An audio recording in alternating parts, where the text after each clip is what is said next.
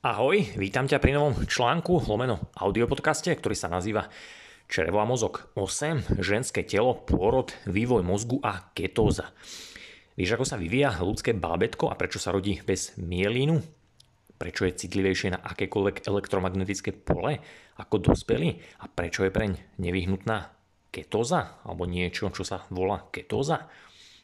Dnešný článok bude, verím, veľmi poučný a hlavne potrebný, obzvlášť alebo najmä pre ženy a mamičky, ktoré dnes možno občas bohužiaľ viacej počúvajú média, rôzne reklamy a moderné trendy ako svoj prirodzený inštinkt a teda svoj dopamín.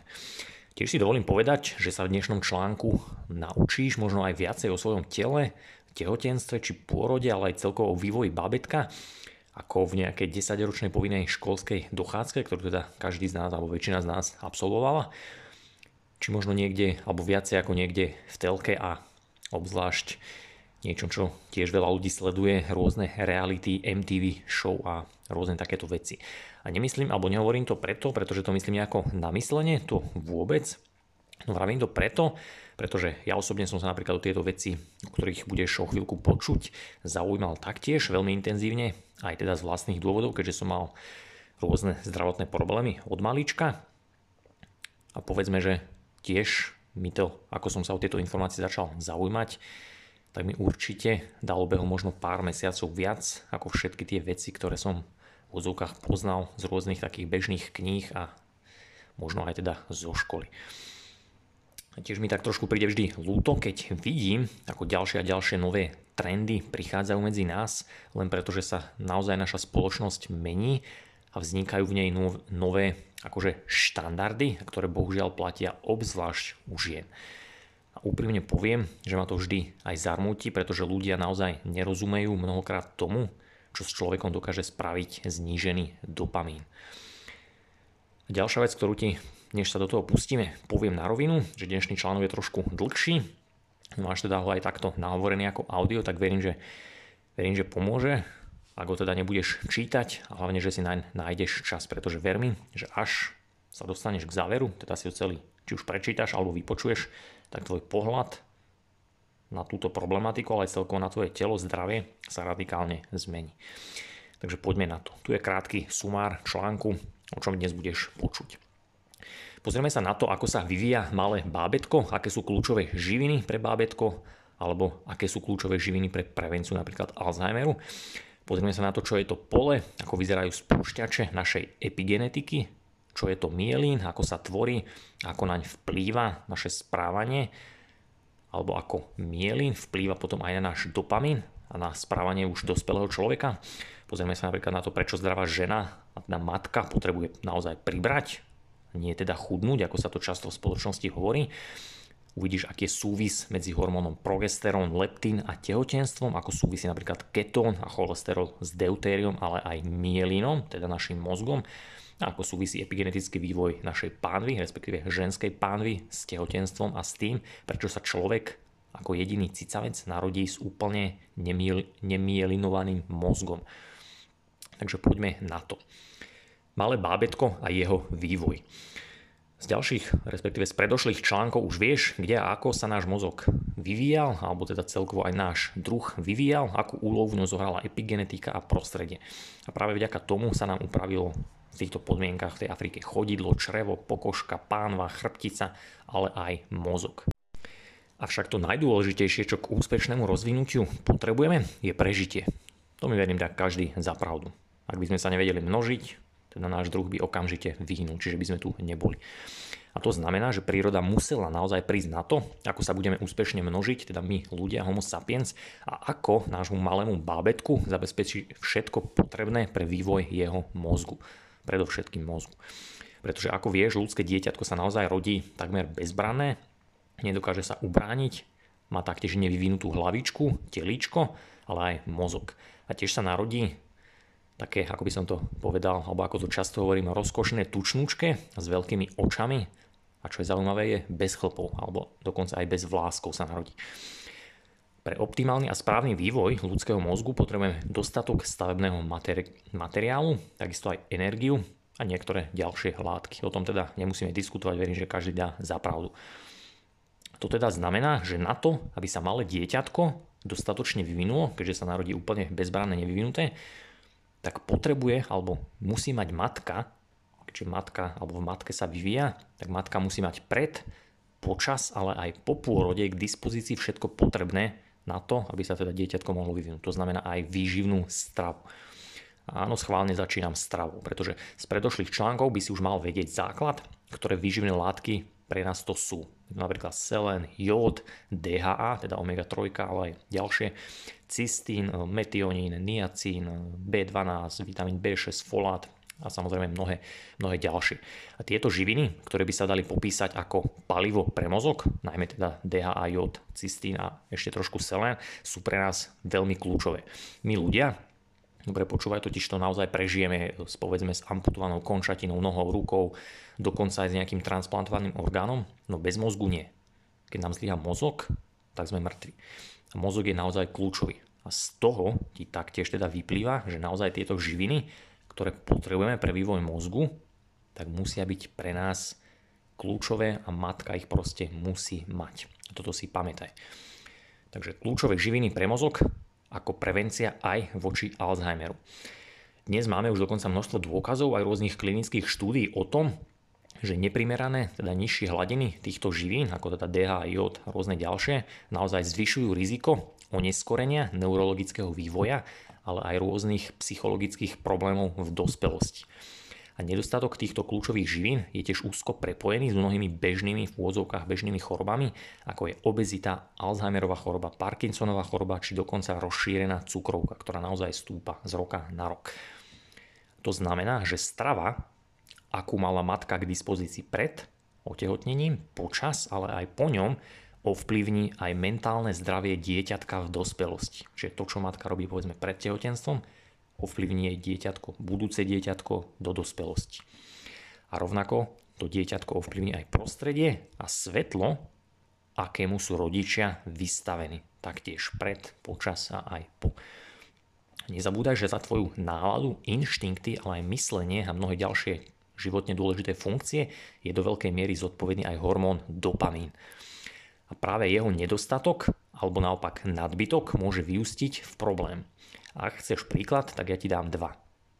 Respektíve možno tri. To hyperaktivita, určite poznáš, mnoho detí je hyperaktívnych, neposednosť, alebo naopak schizofrénia. Ale aby si teda vedel, prečo ich spomínam, tak prvé dva sú spôsobené nedostatkom dopamínu a tretie, teda schizofrénia, naopak nadbytkom.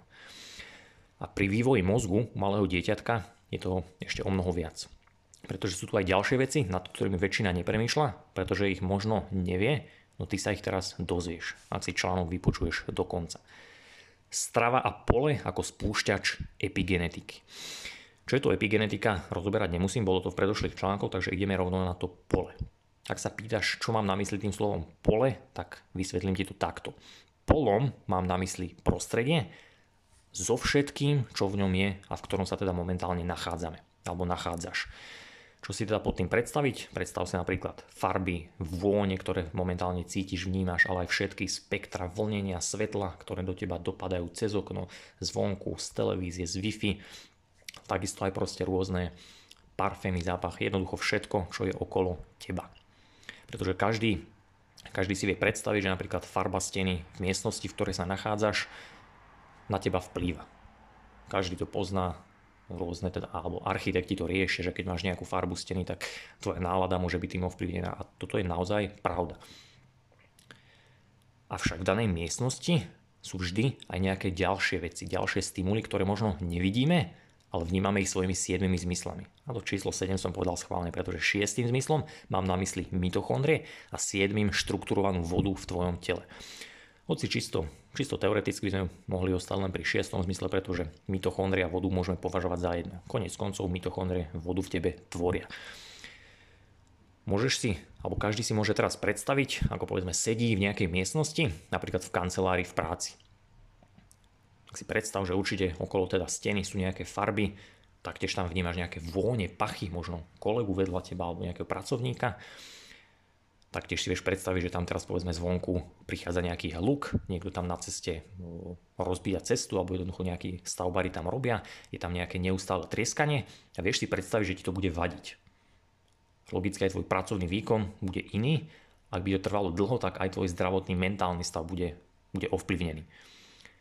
Avšak podobne, alebo podobne ti môže povedzme vadiť nejaká kriklavá farba na stene, alebo nejaký škaredý v úvodzovkách škaredý obraz, alebo nejaký teda parfum, že tvoj kolega bude príliš navoňaný. Ale rovnako ti môže vadiť napríklad fluorescentné svetlo nad tvojou hlavou. Niekto to možno vníma, že naozaj bliká, no niekto to možno nevníma, no ono ti naozaj vadí. Toto, toto všetko, čo som teraz povedal, sú vnemy, ktoré si každý vie predstaviť. Aj fyzicky svojimi piatimi zmyslami ich dokážeš vnímať. Avšak v tom prostredí, teda to pole, tam sú aj ďalšie veci, ktoré už takto nedokážeš vnímať, no vplývajú na teba podobne ako tie pachy, ako tie vône, ako ten hluk, ako to blíkanie. A tým teda neviditeľným mám na mysli napríklad nejaké magnetické pole, ktoré vychádza z rôznych odlišných zdrojov, taktiež nejaké elektrické pole, ale aj rôzne mikrovolné, radiovolné frekvencie a rôzne ďalšie takéto neviditeľné veci alebo frekvencie, ktoré tvoje oko, ucho, čuch, chuť jednoducho necíti, nevníma, no to neznamená, že tam nie sú a že na teba nemajú vplyv. Môžeš sa napríklad prekliknúť konkrétne na článok, pozrieť si opäť obrázok, ktorý už si videl vo viacerých článkoch, kde napríklad meriam povrchové napätie človeka, asistenta a uvidíš povedom vonku na terase a v byte, aký je to obrovský rozdiel. A je to, je to pre teba príkladom toho, že niektoré veci, ktoré nevnímaš, tak na teba majú fyzický vplyv a dajú sa dokonca aj zmeriať. V minulosti sme tieto vnemy mali tiež, takéto aj neviditeľné, a to obzvlášť v Afrike, kde sme sa takto moc vyvinuli. Avšak jednalo sa o magnetické pole zo Zeme a Slnka a taktiež elektrické pole, ktoré siaha od povrchu Zeme až po ionosféru, teda náš vrchnú časť atmosféry. Samozrejme sa to mení s nadmorskou výškou a taktiež sme mali k dispozícii zvuk, ktorý sa odborne nazýva Schumannová rezonancia. Avšak dnes sú tieto prírodné zdroje úplne potlačené, pretože väčšina ľudí im už není vystavená a bohužiaľ naopak sme ich nahradili umelými. Ak mi neveríš, že tieto vnemy na teba naozaj majú vplyv, tak odporúčam pozrieť článok z nejakého roka a pol dozadu, ktorý sa volal Energia 7, vplyv umelého elektromagnetického pola na biológiu a budeš zaskočený, ak si ho teda ešte nevidel. V spomínanom článku taktiež nájdeš množstvo dôkazov. Jedným z nich je napríklad to, že, alebo to, čo som v tom článku písal, bolo, že Rusi, ktorí poskytovali Amerike dôkazy o tom, že naozaj rádio a mikrovolné frekvencie sú pre ľudí škodlivé, tak Rusi umiestnili na americkú ambasádu, ktorá bola v Moskve, plnú ich vlastných, teda amerických generálov, veľvyslancov, obyvateľov, radar, aby im teda ukázali Američanom, že naozaj to má na ľudí vplyv. Rusi týchto ľudí na ambasáde vystavili na viac ako 20 rokov takémuto vlneniu, dobre počúvaj toto vlnenie, teda tie radary, ktoré tam Rusin schválne dali, tak boli dokonca alebo obsahovali nižšie množstvo, nižšiu intenzitu, ako Američania mali nastavený bezpečný limit. Teda Rusi to urobili schválne, že im dali ešte menej, aby im teda dokázali, že to má na nich vplyv. A počas tých rokov, ako tam bolo mimochodom viac ako 1800 amerických zamestnancov, tak sa tam vyskytli rôzne problémy a týkali sa napríklad rakoviny, leukémie, zhubných nádorov, kardiovaskulárnych ochorení, problémov s plúcami, s tehotenstvom a množstvo, množstvo iných. A tiež sa ešte v minulom storočí ukázalo, že všetky tieto technológie majú vplyv na náš dopamín, a teda aj na naše neurologické funkcie a vývoj mozgu, a teda aj na našu mentálnu alebo na naše zmýšľanie. Možno teraz zase raz o kúsok lepšie chápeš, prečo naozaj problémy ako cukrovka či rakovina nenazývam chorobou, ale epigenetickou adaptáciou. Ak nechápeš, zamysli sa na touto vetou a dobre počúvaj. V roku 1900, čo je pred 121 rokom, není tak ďaleko, bolo v USA 4,6 žien zo 100 tisíc, ktoré trpeli rakovinou prsníka. V roku 1930 ich bolo už 9,2. V roku 1970 ich bolo 68 tisíc. V roku 2021 je 281 550. Teraz sa zamyslí, či sa ti tieto čísla zdajú ako normálny priebeh choroby, ktorá sa nejako prirodzene v úvodzovkách vyvíja, pritom sa nedokáže prenášať nejako priamo ako povedzme AIDS alebo niečo takéto. No čo, príde ti to ako nejaký prirodzený vývoj? Niečo ako popisoval povedzme Darwin? alebo je to niečo, čo je poháňané niečím, niečím podobným, ako tomu bolo pár miliónov rokov dozadu vo východoafrickej priekope, kde sme sa tak rýchlo vyvinuli v Homo sapiens a odlišili sme sa od ostatných primátov na tejto planete? Pretože mne osobne prípada druhá možnosť správna. Taktiež trošku rozumnejšia, keď nad tým premýšľam. Taktiež je to dôvod, prečo sa ja osobne už roky pozerám na zdravotné problémy z úplne odlišného uhlu pohľadu ako lekári, ale takisto aj ako, nazvime to, priemerní ľudia, ktorí teda vnímajú len to, čo nám hovoria médiá a nejaké verejné odporúčania. Tu len pripomeniem, že po včerajšom Q&A webinári s premium členmi, kde padla otázka aj o rakovine a teda o tomto, čo som teraz spomínal, tak všetci premium členovia, ktorí webinár videli alebo si teda pozrú zo záznamu, tak im tieto slova dojdú ešte lepšie. Než teda budem pokračovať, chcem prizvukovať to, že v Afrike bolo našim spúšťačom viac vecí, a to vrátanie morskej stravy plnej DH a silného magnetického pola z troch tektonických platní, ktoré sa pod povrchom Zeme zrazili, či chladnej a vlhkej Zeme a silného solárneho slnečného žiarenia, vrátanie UV svetla, ktoré sme tam mali k dispozícii. No dnes sú týmito spúšťačmi nášho vývoja odlišné veci, ako napríklad spracovaná strava plná fruktozového sirupu, rôzne doplnky, elektronika, televízia, ktorú má každý doma nonstop sleduje, mikrovlnky, vysielače, rôzne gadžety, či dokonca obyčajné fitness, akože v úvodzovkách super hodinky, ktoré mnohí ľudia dnes nosia na ruke, aby im počítali kroky a vedeli, koľko kalórií spálili. Myslia si, že robia dobrú vec hoci realita je trošku iná. A často to vidíš už len keď sa pozrieš, pretože veľa ľudí naozaj, keď sa na nich pozrieš, tak očividne povedzme majú nadváhu, majú nejaký zdravotný problém a nosia takéto hodinky už veľa, veľa rokov, no nejako sa ich stav nezlepšuje, skôr naopak. A to by ti malo niečo napovedať. Bábetko versus dospelý a elektromagnetické pole.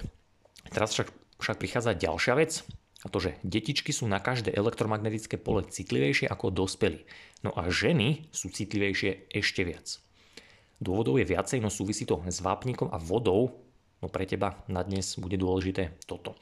Dobre si to zapamätaj. Detský mozog nie je ešte obalený mielínom. Je teda nemielinizovaný. Čo je to mielín? Ako funguje sa dozvieš už o chvíľočku, o minútku. No tieto slova si naozaj musíš zafixovať do hlavy.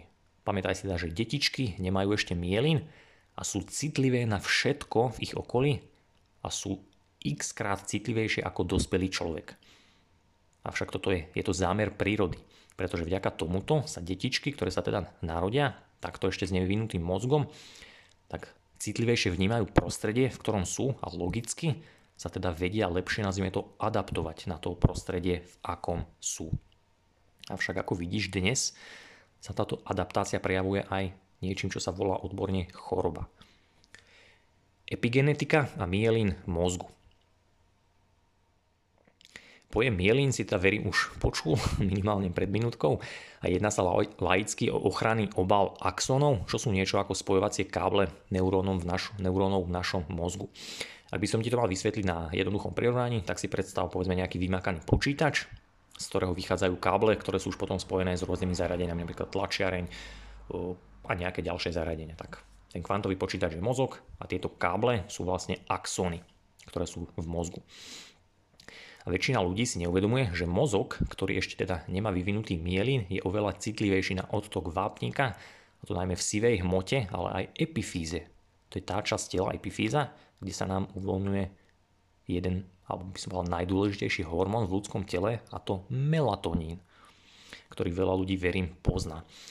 A ľudské deti sa rodia teda s nezrelým nervovým systémom a ich hlavné vlákna v mozgu nemajú ešte vytvorený mielin. A vďaka tomu je detský mozog viac náchylný na všetky zápaly, e, kovové toxíny, rôzne nečistoty, ale aj akékoľvek elektromagnetické pole v ich okolí. A to myslím naozaj akékoľvek. Dokonca aj mnohé babysittere vysielače, ktoré sa bohužiaľ detičkom dávajú v blízkosti hlavy. Aby si lepšie pochopil tomu, na čo mielin máme a ako funguje, tak tu je ďalší krásny príklad. Predstav si bežný kábel za vodič, ktorý máš doma v stene. Pretože každý ich tam má, keďže zažíname napríklad svetlo alebo čokoľvek potrebujeme využívať. Normálne je tento kábel v stene pokrytý bužírkou alebo teda gumou nejakým plastom. Určite vieš, čo mám na mysli. Je to preto, pretože musí byť zaizolovaný. Keby nebol zaizolovaný, tak by tam veľmi ľahko došlo k skratu, keďže je tam viacej káblov. Ak by teda v dome alebo v tej sieti, v stenách boli takéto odizolované káble, povedzme, že by tam prebehol nejaký elektrický vzruch, nastala by iskra a dom by jednoducho začal horieť, nastal by požiar. A presne takto isto funguje mozog a mielin. Práve preto detičky nevedia napríklad ešte chodiť, hovoriť ani dobre vidieť hneď keď sa narodia, pretože ich obvody v mozgu, teda tie axóny, nie sú mielinizované a sú, môžeš to považovať akoby svojím spôsobom vyskratované, prebiehajú tam len také skraty a tieto detičky teda ešte malé nevedia premýšľať, nevedia dokonca vidieť a využívať ešte svoje zmysly. A teda mielin, tá ochranná časť, má presne alebo plní presne rovnakú úlohu ako ten plast, tá bužírka na kábli. A mielin je samozrejme dôležitý vo viacerých veciach, vrátanie tvorby jednosmerného elektrického prúdu v mozgu, no o tom teraz nebudem rozprávať, pretože tento článok nie je o tomto. Aby si však mal predstavu, tak tu máš zo pár reálnych údajov, tak v ľudskom mozgu pokrývajú tieto axóny, teda tie ako keby káble, dĺžku až 150 tisíc kilometrov. Toľko veľa mielinu je teda potrebné ho vytvoriť počas života od toho, kedy sa dieťatko narodí až po nejaký 25. rok jeho života. Pretože ak sa tam ten obal nevytvorí, tak tie elektrické vzruchy nebudú pracovať správne. To znamená, že tá bužírka nebude všade. A práve pod mielinom, teda pod tou vrstvou, ktorá sa tam vytvorí, tak tam sa šíria obrovskou rýchlosťou tieto elektrické vzruchy, ktoré dosahujú rýchlosť až 200 metrov za sekundu. To je po prepočte 720 km za hodinu. Čiže takto rýchlo nejazdia ani športové auta. Takže celkom slušné čísla, aby si mal predstavu, že prečo je naozaj ten ľudský alebo mielin v našom mozgu dôležitý. Vývoj mielinu a dopamín. Po tom, čo si čítal vyššie, alebo počul vyššie, si verím mnohí uvedomili, mnoho vecí, no teraz príde ďalšia šokujúca vec, tak dobre počúvaj. Ľudský mozog dokončuje svoju mielinizáciu až do cca nejakého 25. roku života. Väčšina tejto mielinácie sa deje v skorom detstve, teda v prvých pár mesiacov života až po nejakých 6 rokov života dieťatka, kedy sa už teda mozog začína približovať k svojej veľkosti v dospelosti. A v tomto veku, cca v nejakých 6 rokov sa už rast lepky u človeka zastavuje. Avšak úplná mielinizácia prebieha stále až do dospelosti a skutočne až do nejakého 25. roku života. Až v tomto čase, keď už teda dochádza ku konečnej mielinizácii, sú všetky časti mozgu, vrátanie čelného laloku plne mielinizované, teda sú tam vytvorené tieto ochranné vrstvy. A práve preto, až v tomto veku, je skutočne človek zvyčajne už úplne, nazvime to, zrelý a už dokáže sa dobre a správne rozhodovať a už taktiež nevykazuje také impulzívne správanie ako detičky. Mimochodom, tiež nie je náhoda, že dnes sú deti viac impulzívne a to dokonca v puberte a už aj neskoršej dospelosti. A teraz ti pridám zo pár ďalších spoilerov. Možno si môžeš zobrať cerusku a niečo si z toho zapísať. Takže čelný lalok je časť mozgu, kde sa rozvíja naplno náš dopamín a dopaminové centra.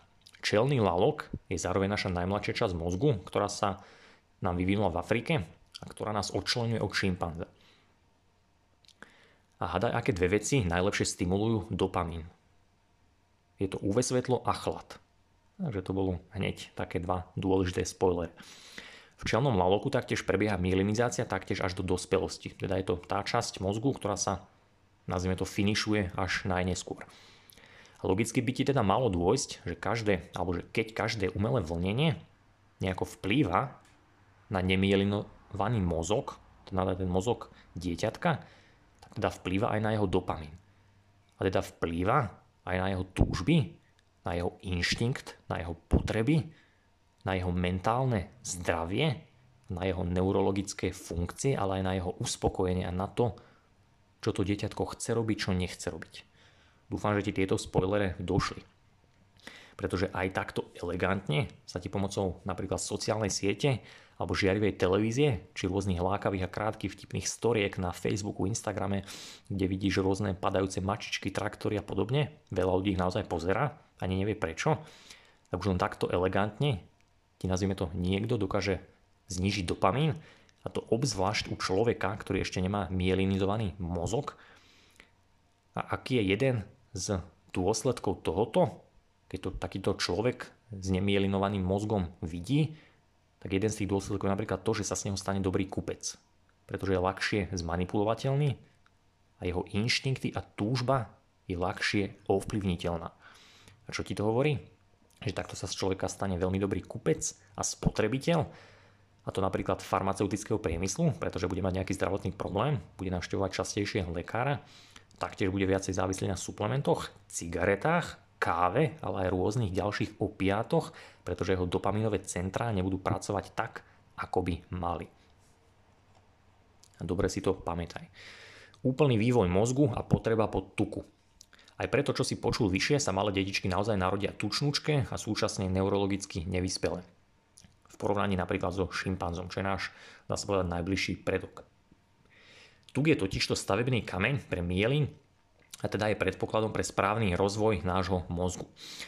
A áno, dobre počuješ. Aj preto sa naozaj človek ako jediný primát narodí s cca nejakými 30% podkožného tuku a ženy, a obzvlášť matky, podkožný tuk hromadia a to viac ako ich partnery, teda muži. Ak mi neveríš, tak počúvaj ďalej, no radšej si sadni, pretože ťa ešte čakajú veľmi zaujímavé informácie. A to obzvlášť, ak si žena, ktorá ešte sleduje nejaké moderné trendy či nebodaj rôzne fitness, moderné štýly alebo nejaké celebrity a modelky, ktoré povedzme, že idú trošku nevhodným príkladom. Pretože náš tuk na tele má viacej funkcií a taktiež obsahuje množstvo ľahkého vodíka a menej deutéria. A podobne je to z DHA, pretože zdravá žena zhromažďuje na tele vždy viacej DHA ako muž. A typni si, kde ho žena koncentruje. Tak kde ho na tele ukladá. Najmä v bokoch, stenách a zadku. A dnes dokonca vieme, ako by mal vyzerať pomer medzi pásom a bokom u zdravej ženy a tiež čo to hovorí o jej stave, o jej statuse a množstve DHA, aké má v tele žena uložené. V nedávnom, nejaké 2-3 týždne dozadu bol verejný webinár o červe, tam som povedal aj konkrétne čísla, ako tento pomer vyzerá, ako si ho žena vie skontrolovať. No teraz ti poviem toľko, že toto číslo, tento pomer by mal byť menší ako jeden. To znamená, že boky a zadok by mali byť u zdravej ženy širšie ako pás. A keď sa nad tým zamyslíš, tak čo ti to laicky hovorí? Hovorí ti to toľko, že zdravá žena, obzvlášť keď sa blíži do puberty alebo pred tehotenstvom, tak potrebuje prirodzene alebo by mala prirodzene mať väčšie alebo priberať viacej na bokoch, stehnách a zadku, ak je zdravá a plodná a pracujú jej teda cirkadiálne hormóny. A nemala by naopak priberať toľko na páse, respektíve ten pomer by tam mal byť neustále zachovaný. Pretože ak žena napríklad, obzvlášť teda v tomto veku, v puberte alebo pred otehotnením, priberá viacej na páse, tak ti to hovorí, že táto žena má nedostatok DHA a má prebytok nasýtených tukov a taktiež má pravdepodobne prebytok prozápalových omega-6 a má nedostatok protizápalových omega-3. A to najmä DHA z EPA. A presne podľa tohoto napríklad v minulosti náš samček homo, dá ešte niekoľko 100 tisíc rokov dozadu, keď ešte neboli žiadne televízie, žiadne trendy, ani žiadne takéto facebookové siete, tak presne podľa len tohoto, podľa pohľadu, keď samček videl samičku, videl teda, povedzme, že aký má pás, aký má boky, aký má zadok, stehna, tak on vedel, ktorú samičku si má intuitívne, inštinktívne vyberať. Pretože je to evolučný znak toho, že tá žena je zdravá, že má v tele nízky zápal, že má vysoký vitamín D, taktiež, že má vysokú citlivosť na leptín a taktiež, že má dobrý pomer omega-3 ku omega-6.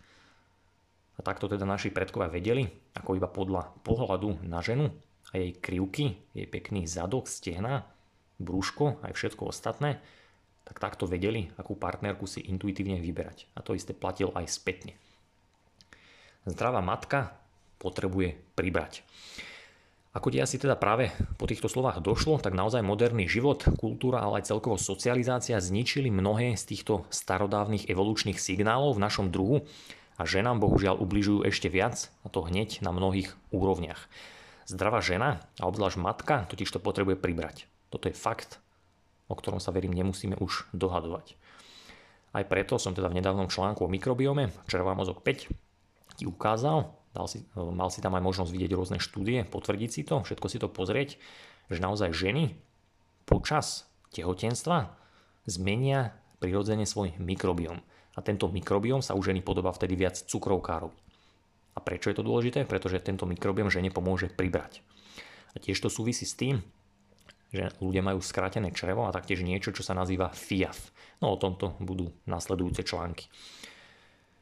Ženy, dobre počúvaj, ktoré sú neplodné, bývajú obyčajne rezistentné na leptín, taktiež nemajú správny pomer bokov k pásu, taktiež im chýba zvyčajne DHA a majú v tele priveľa omega-6, teda prozápalových tukov.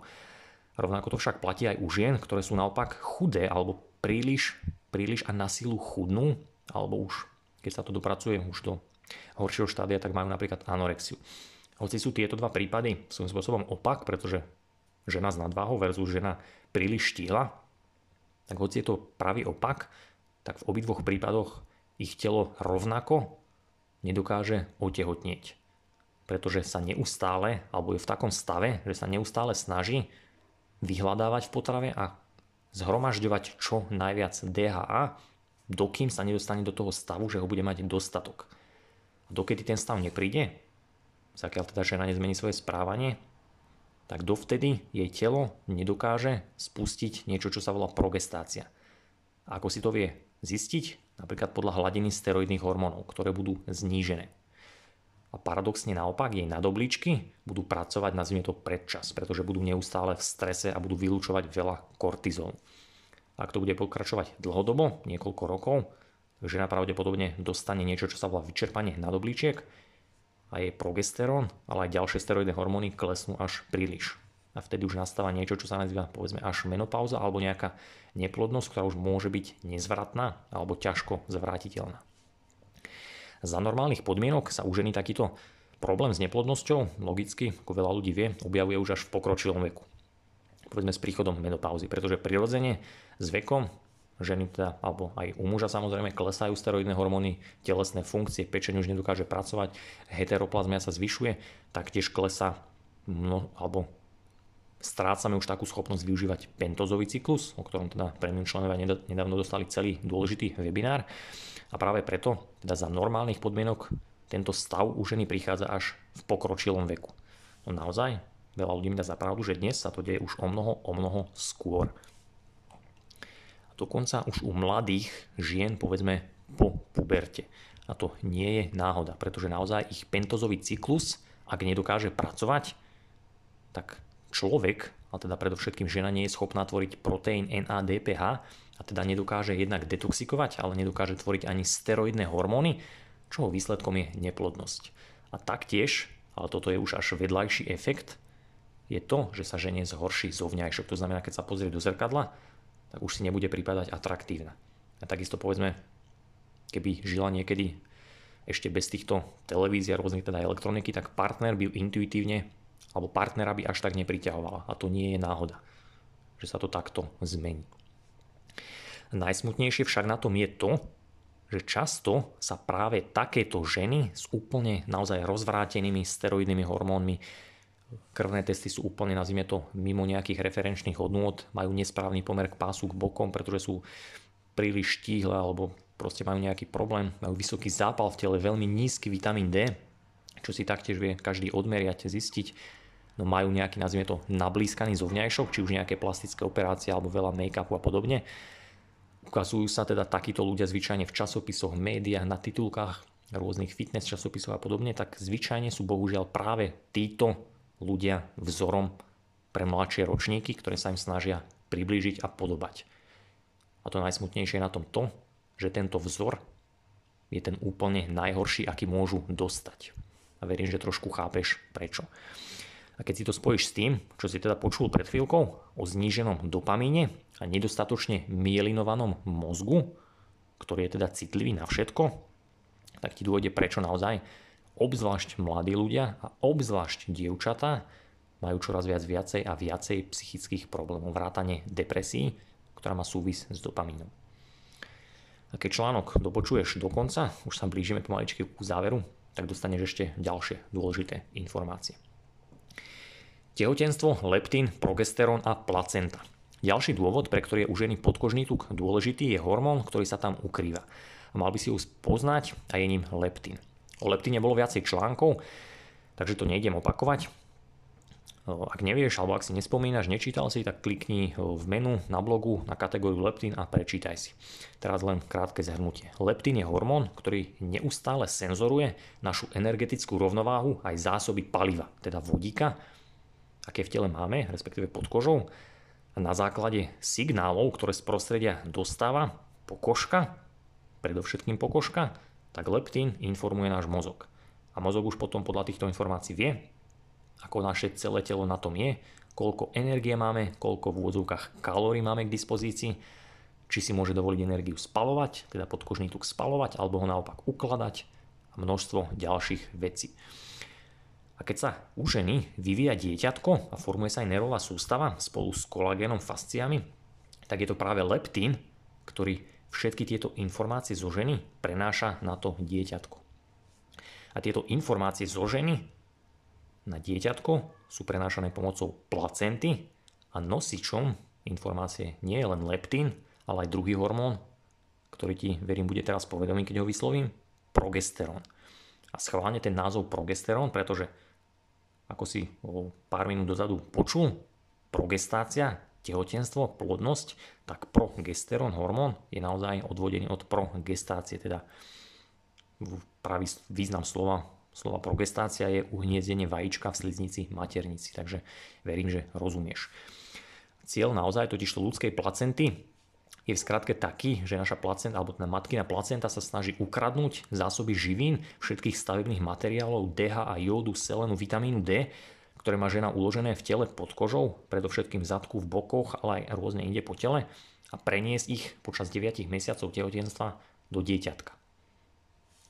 A už len toto by ti opäť raz malo veľa napovedať, pretože ak žena začína svoju cestu, teda tehotenstvo, s vyčerpanými zásobami, respektíve nemala tieto zásoby vybudované, tak mozog jej dieťatka bude ovplyvnený a zaplatí za to daň. A schválne som to pomenoval takto, pretože túto daň si príroda od tohto nového, novovzniknutého života, teda malého babetka, vyberie rôzne. A to vzhľadom na ďalšie epigenetické stimuly, keď to dieťatko bude dostávať. To znamená to, kde sa narodí, v akom prostredí, v akej izbe, všetko to, čo je okolo, to pole, tak na základe tohto sa potom, nazvime to, nadizajnuje nejaká daň, ktorú to dieťatko bude musieť zaplatiť. A táto daň môže byť rôzna, no častokrát ju v spoločnosti nazývame slovom choroba alebo slovným spojením zdravotný problém. Verím, že týmto slovom teda rozumieš.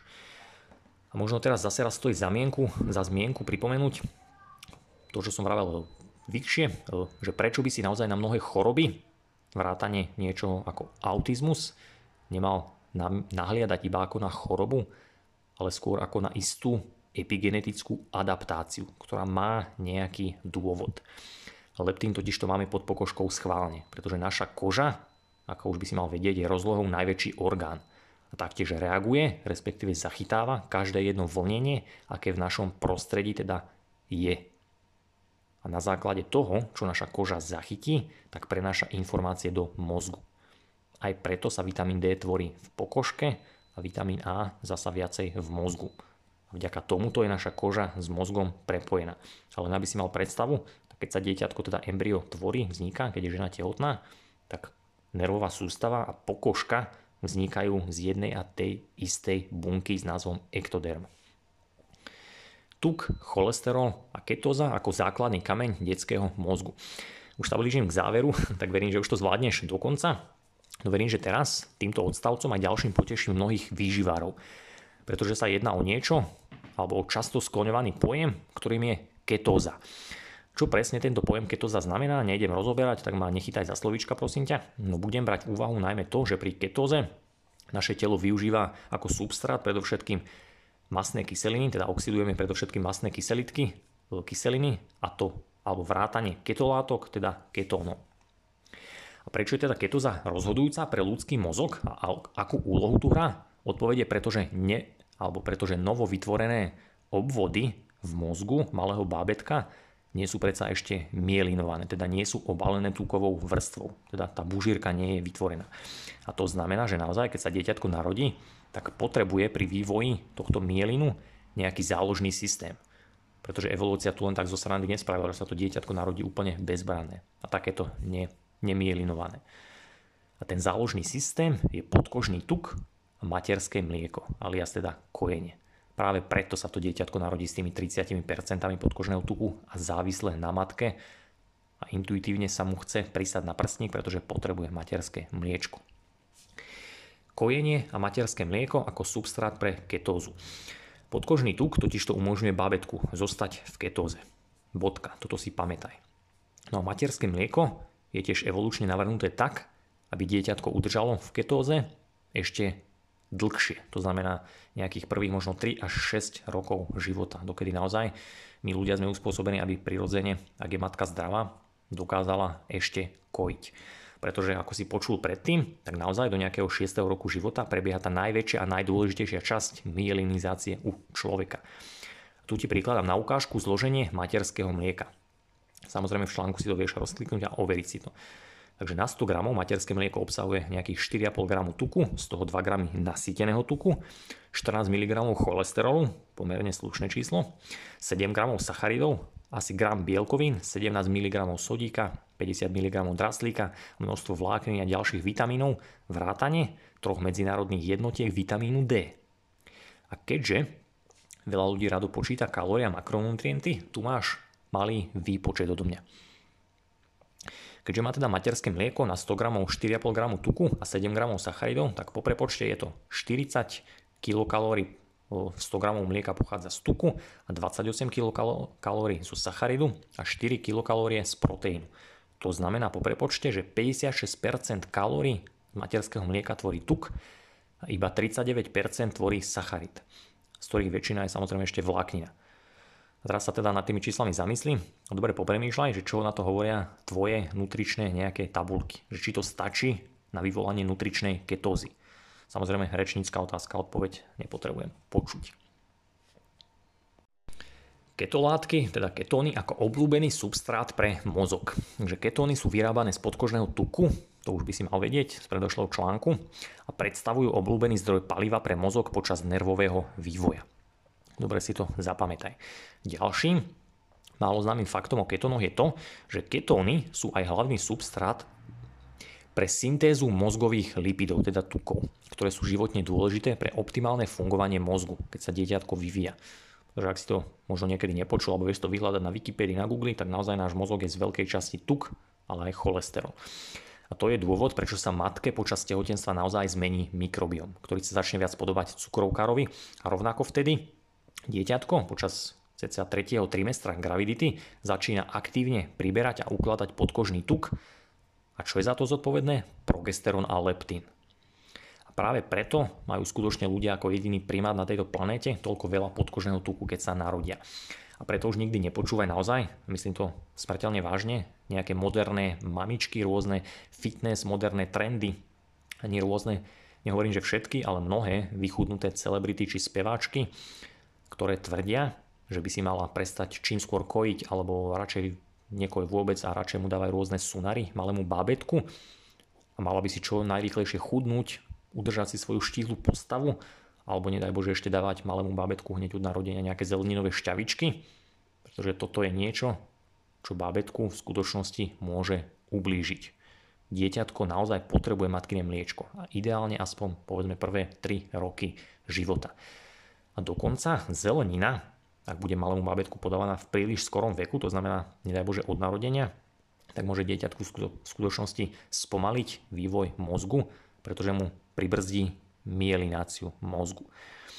A aj preto sa v množstve listovej zeleniny, vrátane obľúbeného špenátu, ktorý mimochodom detičky nejako intuitívne nemajú radi, tak sa tam nachádza veľa folátu, teda vitamín B9 pretože folát je potrebný napríklad na stabilitu našej DNA a tiež pre kontrolu metylácie, ktorá zasa riadi náš epigenetický vývoj alebo epigenetické zmeny. Aj preto je špenát medzi ľuďmi zaoberajúcimi sa zdravou výživou veľmi obľúbený, pretože naozaj má množstvo prospešných látok, avšak tu je veľké A, ktoré už veľa ľudí nepozná. Pretože folát je na silnom UV svetle degradovaný. Že by preto takéto rastlinky vrátane špenátu rástli iba v lete, alebo v oblasti blízkosti rovníka, kde je veľa UV svetla? Zamysli sa nad tými slovami, pretože my folát naozaj potrebujeme. A obzvlášť mamičky. Naozaj mamičky potrebujú folát.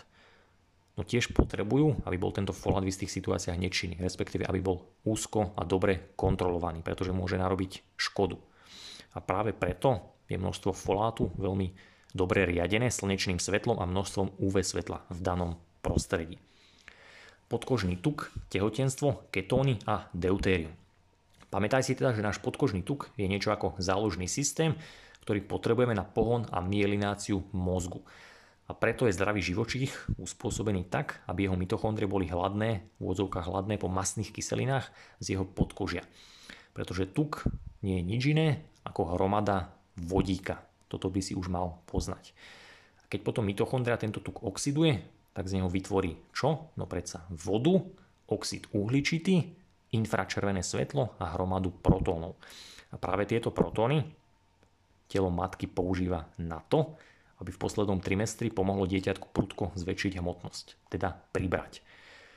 Možno by si teraz chcel, možno by si si teraz mal zopakovať, prekliknúť sa potom na ďalnejšie články z kategórie mitochondrie, ktoré boli venované ketónom a cholesterolom, pretože ti tam možno dojdú nejaké ďalšie spoilery. Tuk a sacharid sú totižto radikálne odlišné v tom, koľko ľahkého vodíka a koľko deutéria obsahujú. A rovnako je rozdielný ketón od glukózy v tom, aký vodík nesú.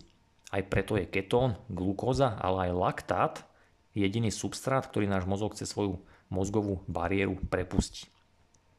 A práve preto matky, alebo práve preto matku je vlastným mikrobiom spolu s hormónmi prinútia periférne stratiť počas tehotenstva citlivosť na inzulín, pretože jej pomôžu pribrať podkožný tuk a zároveň ju prinútia alebo pomôžu jej v iných častiach tela, napríklad v pečení, využívať ľahký vodík, teda beta-oxidáciu, preto, aby tento ľahký vodík vedela prenášať na dieťatko do jeho podkožného tuku, pretože to dieťatko po narodení bude potrebovať. Takto totiž to môže dieťatko počas svojich, dajme tomu nejakých troch rokov života, využívať svoj tuk, predovšetkým ľahký vodík na tvorbu jednak ketónov, ale aj cholesterolu, ktoré potrebuje na mielináciu mozgu. Avšak tento tuk alebo vodík v tuku môže využívať aj ako zdroj energie pre tvorbu ATP, ale taktiež aj pre tvorbu tepla. Keďže malé bábetko sa nedokáže triasť, nedokáže sa hýbať, no potrebuje sa vedieť zahriať. A práve preto sa dieťatko narodí s malou hlavou, no telom obaleným tukom a následne behom prvých 6 mesiacov sa mu prúdko hlavička zväčší. Pretože ak by sa narodilo s veľkou hlavou, neprešlo by cez matkinu pánvu. Rovnako to však malé bábätko využíva na rozvoj hnedého tuku a rozpojovacích proteínov, ktoré hneď pri narodení nie sú aktívne. Dobre počúvaj. No pri akomkoľvek stimule, ktoré malé bábätko dostane po narodení, tak sa okamžite aktivujú. Aj toto je dôvod, prečo niektoré staršie škôlky, napríklad v Rusku, svoje detičky ukladali počas poobedňajšieho spánku von do zimy. A oni verili, alebo teda robili to preto, pretože im tým údajne pomáhali s imunitou, čo teda bola pravda, no nepoznali tieto ďalšie mechanizmy, no naozaj robili, robili dobre. Ak ti to nie je povedome, tak myslím, že niekde na Instagrame sú takéto obrázky k dispozícii, kde vidíš ako naozaj ešte v snehu takéto detičky spali vonku. Tehotenstvo, ženská pánva a epigenetika. Aby si mal predstavu, tak pri narodení má obvod detskej hlavičky asi 32 až 36 cm. Počas prvých troch mesiacov života sa zväčší o 17% a počas 6 mesiacov až o 25%. Čiže o štvrtinu, to je veľký rozdiel. Vtedy má už hlavička dieťatka nejakých 45 cm po obvode. A pánva ženy je však malička. A nedokáže teda prepustiť, alebo nedokázala by prepustiť dieťatko, keby sa narodilo už s takouto hlavičkou. Ba čo viac, ľudské dieťa vychádza z pošvy, to je veľmi dôležité, tvárou nadol. Zatiaľ čo šimpanz, keď si pozrieš niekde na Google, tak keď sa narodí, on vychádza tvárou nahor. Nepríde ti to zaujímavé? Pretože šimpanz alebo šimpanzov mozog je jednak menší a už je takmer plne vyvinutý. No ak by bol náš mozog pri pôrode plne vyvinutý, takisto ako, alebo rovnako ako teda mozog šimpanza, tak dieťatko by sa jednoducho nedokázalo narodiť. Nedokázalo by prejsť cez pošlový, alebo teda cez matku, cez jej pánvu von a teda náš druh by neprežil. Tých pár centimetrov v tom obvode hlavičky je naozaj kľúčových, pretože tá príroda to spravila schválne, že sa to dieťatko narodí s malou hlavičkou, nevyvinutou, pretože ak by malo väčšiu, tak by sa nedokázalo dostať von. A práve teraz by si mal pochopiť, prečo a ako elegantne príroda využila naozaj tieto epigenetické stimuly k tomu, aby sa z nás stal najvyspelejší druh na tejto planéte. A stalo sa to teda v Afrike. A tiež by si mal chápať, prečo sa nám naozaj ako prvé rozvinulo chodidlo, bipedalizmus a chrbtica až neskôr. A takisto potom neskôr až črevo, mikrobiom a mozog. Ak neveríš, tak spomen si na predošlý článok červá mozog 4, kde si počul o bipedalizme, groundingu, ale aj o Lucy, na našom spoločnom predkovi, ktorá už chodila po dvoch, no podobala sa stále opiciam. Evolúcia si totižto postupne nahrávala do karát a využila pritom všetky stimuly, aké sme mali v tejto východoafrickej priekope zdarma. A potom sa už len musela uistiť, že zabezpečí pre bábätko všetko potrebné k tomu, aby svoj nevyvinutý mozog dostalo bezpečne na svet. Pričom ho v priebehu najbližších mesiacov až rokov vyvinie naplno. A príroda mu to zabezpečilo vďaka čomu? vďaka jemu podkožnému tuku, ktoré si na svet priniesie a taktiež vďaka kojeniu, ktoré od matky má k dispozícii. A práve preto sa dieťatko naozaj narodí tučnúčke a hlavou nadol. A opakujem to znovu a znovu a ešte to aj budem opakovať. Pretože na rozdiel od šimpanzov, tak my ľudia sme spoločenský tvor. Teda nikdy pravdepodobne naši predkovia neboli sami, ani nerodili sami. A taktiež Vieme, že my ľudia veľmi dobre ovládame horné končatiny, čo znamená, že dokážeme pri pôrode asistovať a keď sa dieťatko takto narodí, dokážeme mu pomôcť a zabezpečiť tento pôrod. Čiže príroda naozaj vedela, čo robí.